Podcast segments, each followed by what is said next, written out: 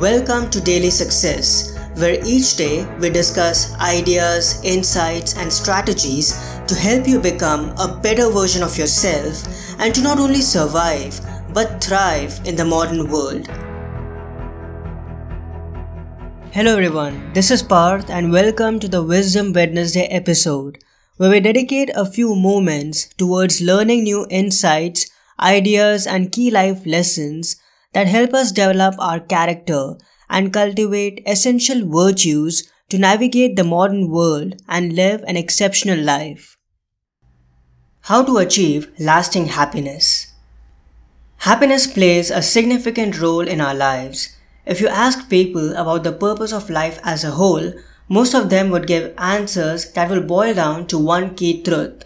We are all seeking happiness in one form or another.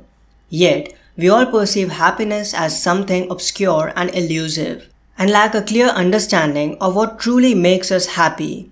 External events can influence our happiness in the short term.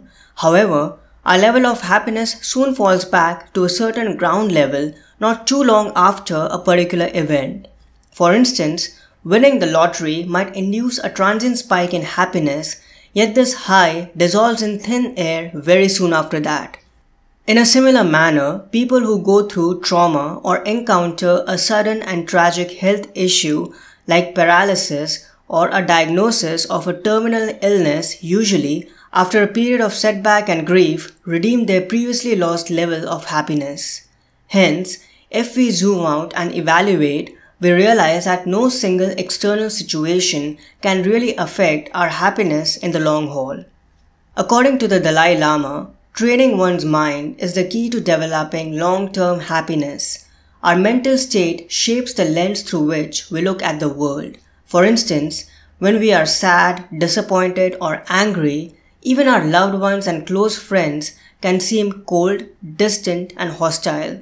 This is why the Dalai Lama advises to systematically train our minds so that we identify and develop positive mental states while getting rid of the negative ones. This is by no means an overnight transformation, but over time, it definitely brings calmness and serenity within us that helps us live a happy and joyous life no matter what kind of situation we find ourselves in. Happiness is a state of mind and it is always within us. Most of think of happiness as a scarce commodity, something that we only experience when we participate in certain major milestones or life events such as birthdays, weddings, vacations, and family gatherings. But if we choose, we can make happiness an integral part of our everyday life. I'm so happy and grateful to announce the release of the sixth book in the Daily Learner series, Daily Happiness. This book is an attempt to distill the life changing ideas from the best resources on happiness, fulfillment, and contentment in daily easy to read meditations.